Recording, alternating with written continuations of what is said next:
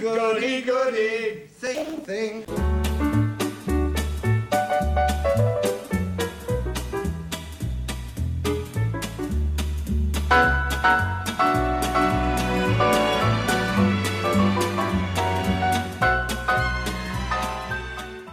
Hello and welcome to the Goodies Pirate Podcast. I'm Dave, I'm Rob. I'm Richard. I'm Tom. and this is episode 56, 2001 and a bit, also known sometimes as The Future of the Goodies. First broadcast on the 26th of October 1976, once more a Tuesday at 9 pm. Now, gentlemen, I'll open with this one and say that this is an episode that has got two main themes or jokes, neither of which I think really landed or was explored to its full potential. And I laughed a number of times during this episode, but I was quite disappointed watching this one again for the first time in a while.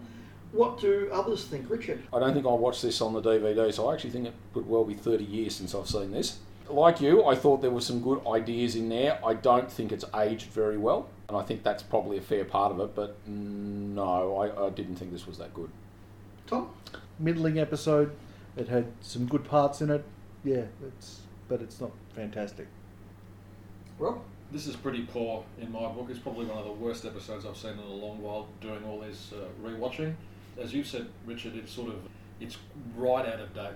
Right out of date. There's not Well, much well, in it there. doesn't help that it's set in the future, which is 16 years ago. Correct, correct. It, it, it misses the mark on a lot of things, unfortunately. If I was telling people, I'd just say, don't bother with this one. Well, there's a lot for us to explore in it, though, and we will have a good exploration. Hopefully, we'll have a good chat about it as well. But yeah, we'll start from the point of view that we're not fans of this one, shall we say. So, they. So, so if you like it, you might want to turn off now. So obviously it opens in the year 2001 and a bit, and they so need to set the scene that it's all a bit futuristic. So the furniture's all being replaced. It's all nice and white. Uh, the couch from Serverland's office from Blake Seven is in there. Well, it's the other way It's round. the other way around. That's right. The, the, the couch in this ends up as the couch in Serverland's office in Blake Seven. So that was it. And you have things like, for example, Bill Oddie playing Bill Brook Taylor has a man bun, which is, I guess, one bit of propheticness on their part. Yeah. that, that is the first main element of the episode is that it's now the future. The goodies have obviously had sons. There clearly was some sort of mix-up, and they're now playing each other's sons. Yes, so we have Bill playing Tim's son, Graham playing Bill's son, and Tim playing Graham's son. Yes. Yeah, they cared enough that they called their sons after each other. Yes. Yes. I did wonder whether that was just a script convenience so they didn't get lost during the narrative, I perhaps. think but so. I think so. Look, I think that the start of that element works reasonably well. Bill playing Tim's son in that first scene is quite good. Uh, I think after that it drifts a bit. I don't think that Tim playing Graham's son does much at all. No, look, I think certainly that opening bit, certainly the look of Tim walking into the office wearing Graham's gear, having the side ears, I, I thought he looked the part. Yep, fantastic. yep, I agree with that. And th- there was parts of it there, but it was the generic boffin more so than the uh, mad scientist that Graham ever was. There's certain edge that Graham's performance occasionally has, or that the sort of mad scientist thing is completely absent. he could have found a few Grahamisms to latch onto and sort of e- Yes. e- expand on and exaggerate to make Mm, Yeah. it land home. In, in the way that Bill does a bit for Tim at the first, you know, he's sort of trying to do Tim's mannerisms. He's trying to do that sort of slightly higher Tim voice. But again, it does drift. And I think it's a shame because that premise could have been really, really good. Yes. And indeed, Graham playing Bill, if he'd actually just played Bill's character, I think there would have been huge potential for comedy in that. But he actually doesn't play Bill at all. He plays Graham being violent. yeah, essentially. So I, I think this is the biggest problem I have with the episode is that it's really quite interesting concept, just doesn't land. No, that's right. But they do milk it for some good entertainment. There are some good jokes in there. Are they Tim talking about what happened to his old colleagues and Bill was fired for um, 'Cause He kept biting people. he kept biting people. So Graham was put away for having an unnatural relationship with his computer. Yes. Or the bit where he shows young Tim a photo of his mother. Raquel Welsh. yes. Go on, what? That's your mother. Oh, sorry. yes, we all knew Raquel. But the premise is that uh, the original Tim Brooke Taylor is handing over to his son the goodies, and they're now the new goodies. And it starts off with Bill trying to give his first Land of Hope and Glory speech, which- which gets cut off. They do get the comment, though, that they're living in the age of jolly King Charles. Yes. Although they do make the point that he'll be removed once his TV show is no longer popular. That's right. so they underestimated Her Majesty's staying power yeah, they did. by a couple of decades and counting. The society of the future, everything's legal, so there's no excitement. There's nothing that's verboten anymore, nothing that's taboo. You know, the kids' magazines, Beano and Dandy, are now Porno and Randy, you know, where they get to make the joke Biffo the Bear is, has a whole new meaning. Yes, All, all on Yorkshire Weekend BBC Three. There is a, a joke there where they say Graham's idea of fun was to lock himself in the toilet and look at his titbits. I thought that was a euphemism. It's actually not. Titbits was actually a girly mag. So, A low grade girly man. yes. Any high grade gigs? No.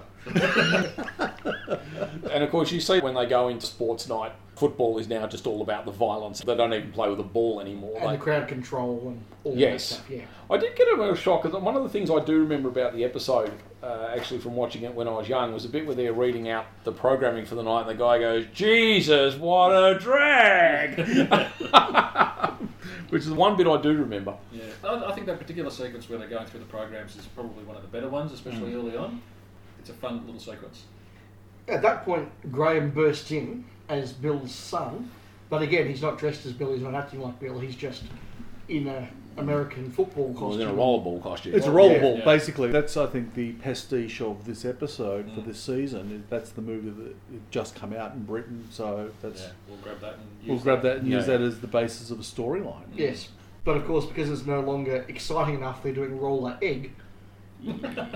Yeah, I get that probably would have been novel at the time, and again because rollerball had just been released, that felt really dated watching that now. So it's But rollerball. well, well yes, but yeah, I don't know. That that kind of felt a bit flat for me. That bit. But- Yeah. Yeah, look, it did. Um, joke where he falls into the coffin isn't bad, Oh, the two guys spear each other. Yeah. Yeah. but yeah, look, it. Yeah, it was okay. We now have the problem of, you know, how do we refer to the various characters? Because I'm getting lost. But the characters as played by Bill and Tim, so that's Tim and Graham. Well, I suppose you call them young and old. I suppose. Yeah. They decide that they're going to get something new and novel, and they need something that's completely and utterly generally pointless and boring and dull. Yes, because the crowd have never had that before. Yes, so they choose cricket. The issue of uh, the Cricket 76 magazine that Tim Garden is reading, so young Tim is reading, is an issue that, that Tim Brooke Taylor wrote an article for in real life because he is a real cricket tragic TBT.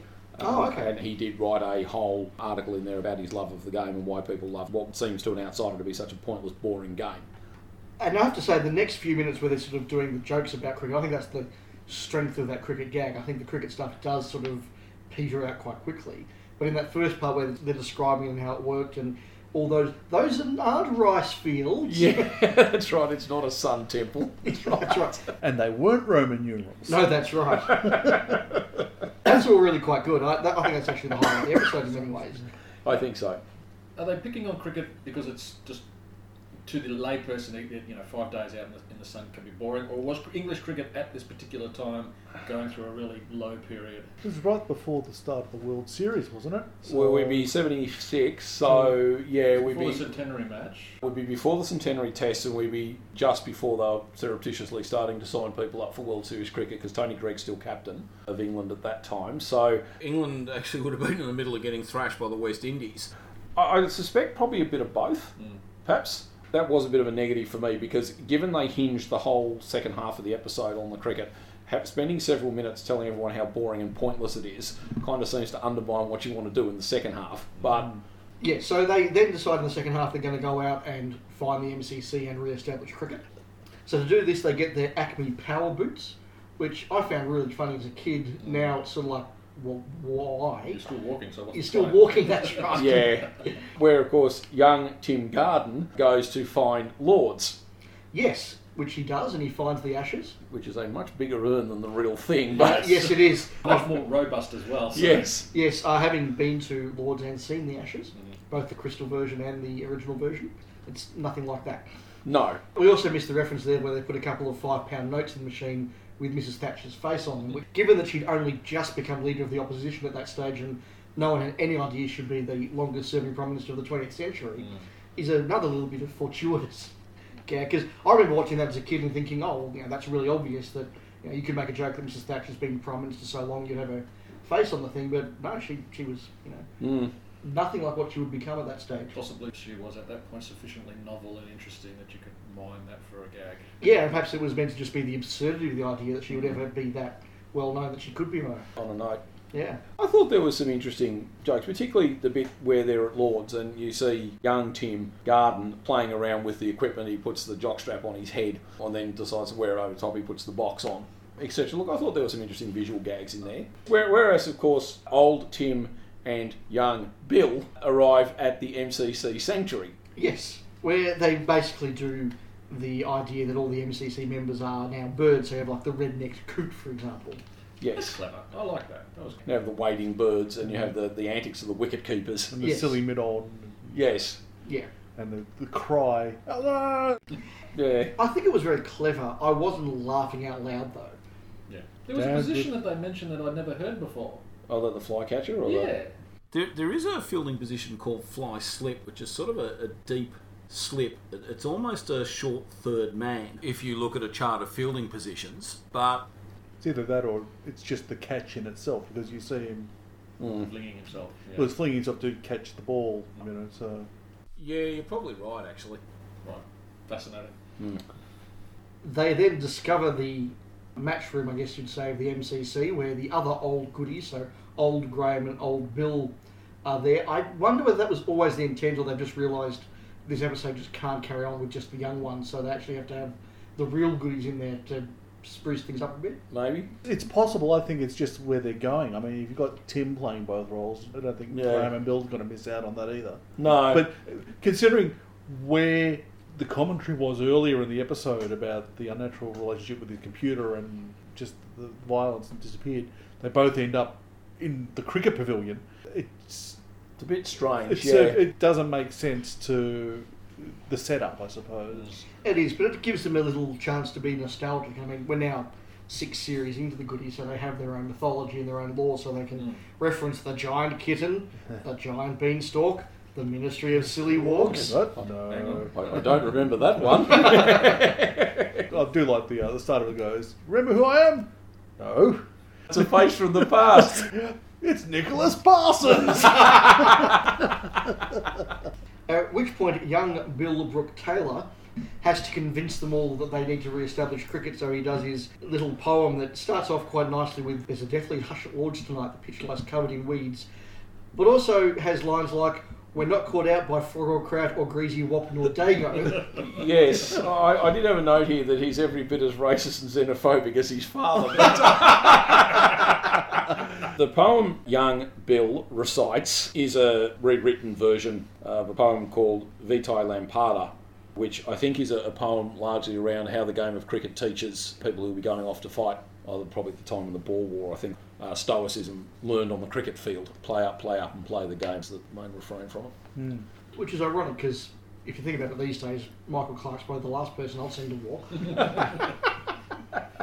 that leads into the MCC song, which was first written for a 1970 episode of I'm Sorry, I'll Read That Again. And I think it's quite funny. And, oh, it must have been, I do remember that from watching it decades ago. Suitably jaunty. Yes, yes. We then get into what's the finale of the episode, which is the rollerball versus cricket game. They revive cricket, and of course, the idea is the crowd actually don't take to the idea of being bored senseless and start getting a bit restless. Yes, as been commentated by a robotic Jimmy Hill. And they're more interested in talking about the pigeon than they are about the game. Young Graham then says, Well, me and the lads decided we'd come and help you out a bit, and he brings the rollerball team in. Two rousing cheers. Yeah, so they get various iterations of that. They have the giant suit that the batsman plays in and loses in various different ways. And this was before the underarm. Bowl, yeah, the, Bowl. the infamous underarm bowling incident. I think that there were a lot of good cricket gags in this episode, but they'd really mostly been used by now. Hmm. And I, I was getting quite tired of this sequence, I must admit. I, I, I was actually getting quite bored of this episode, ironically. Yeah, I, I probably was a bit at this point too. Look, there was some interesting stuff there. Like I do like the bit where Graham's being knocked down, and every time he gets up again, his padding's moved. I thought some of those iterations were quite funny, but It is, but when that's the best gag in Yeah. the sequence, it's probably not the strongest. And then you sort of go through the escalation where they're now firing the balls out of tanks and then Hmm. they're lobbing grenades. And then obviously they end with an atom bomb Yes. because how else would you end it? if in doubt, blow them all up. Which at least means they can make the joke about inheriting the ashes. Yes. I'm assuming the intention here is clearly the MCC and the original Goodies survive, but the Goodies' sons don't. It was what I took from that, but Well, Graham definitely not. no. Ground zero. Yeah, yeah, look, it's an interesting little episode. It, it finishes there. Uh, well, I think we should probably pay credit to the way that it was shot because there are sequences where the goodies are playing two characters. yes, there, there is a bit of split screen work in there rather than having doubles. Yeah, so credit to them for that. Yeah, I was struck by how seamlessly it was done in Yeah. the office with young and old. Uh, Yes, I was going to say Tim Brooke Taylor is on both sides of the screen in the office. The bit where they're in the MCC room, that's a standing bill. Yeah, not a very good bill either. But, uh, No, but you notice the camera sort of really doesn't linger on No, him. it sort of blocks him out. Yeah. You go for a very high shot. So, look, h- having got to the end of that conversation, I'm, st- I'm standing by my view. There are some really cool ideas in here that I don't think are fully explored. There are some good jokes, there were some lines where I laughed, but I just thought very, very flat. And, and as you guys have pointed out, possibly because it is just so dated, it doesn't quite work anymore. yeah, it's probably hard. Had we been recording this in 1976, look, I, I think perhaps we would have been a bit more positive, but I do think this is a weaker episode. Any other general comments?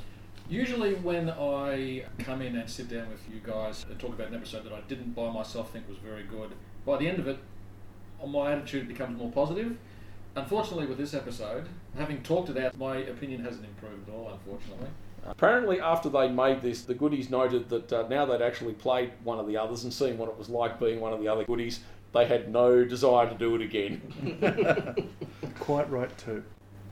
Uh, the George Davis is innocent bit they spell out during the episode is actually a real thing. George Davis was convicted for armed robbery, uh, wrongfully convicted as it turned out. There was a fairly strong public campaign to have him released, which culminated in a group of supporters breaking into the Headingley cricket ground during the third English versus Australian test that year, and they vandalised the pitch, which caused the match to be abandoned. We will make a note George Davis was released, but he did later plead guilty to a couple of other robberies. Were there any cuts out here? No. No. There you go. So we'll move into our regular segments tropes and firsts. Um, was it Nicholas Parsons' joke? yes. Land of Hope and Glory. Yes, the Yes. patriotic speech. arguably it's sort of two versus one in that Graham's doing the rollerball and they're doing the cricket. Yeah. Not, not quite as much, but I don't think I think he's, tr- he's trying to help them. It's just so dull. You know, I thought I'd bring the boys in to help. yeah, yeah. I think it's more of a lot of callbacks. You know, when you talk about Giant Kitten, there's the Python reference to Yep. Yep. silly walks, Ah. Uh, what couldn't they get away with today? but parts of the poem.